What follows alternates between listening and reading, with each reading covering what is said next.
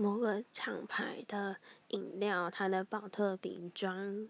的盖子特别难开。然后我其实就是已经知道这件事情，而且我有记下来是哪个厂牌。然后就不知道为什么有一次在做客运前，我买了那瓶饮料，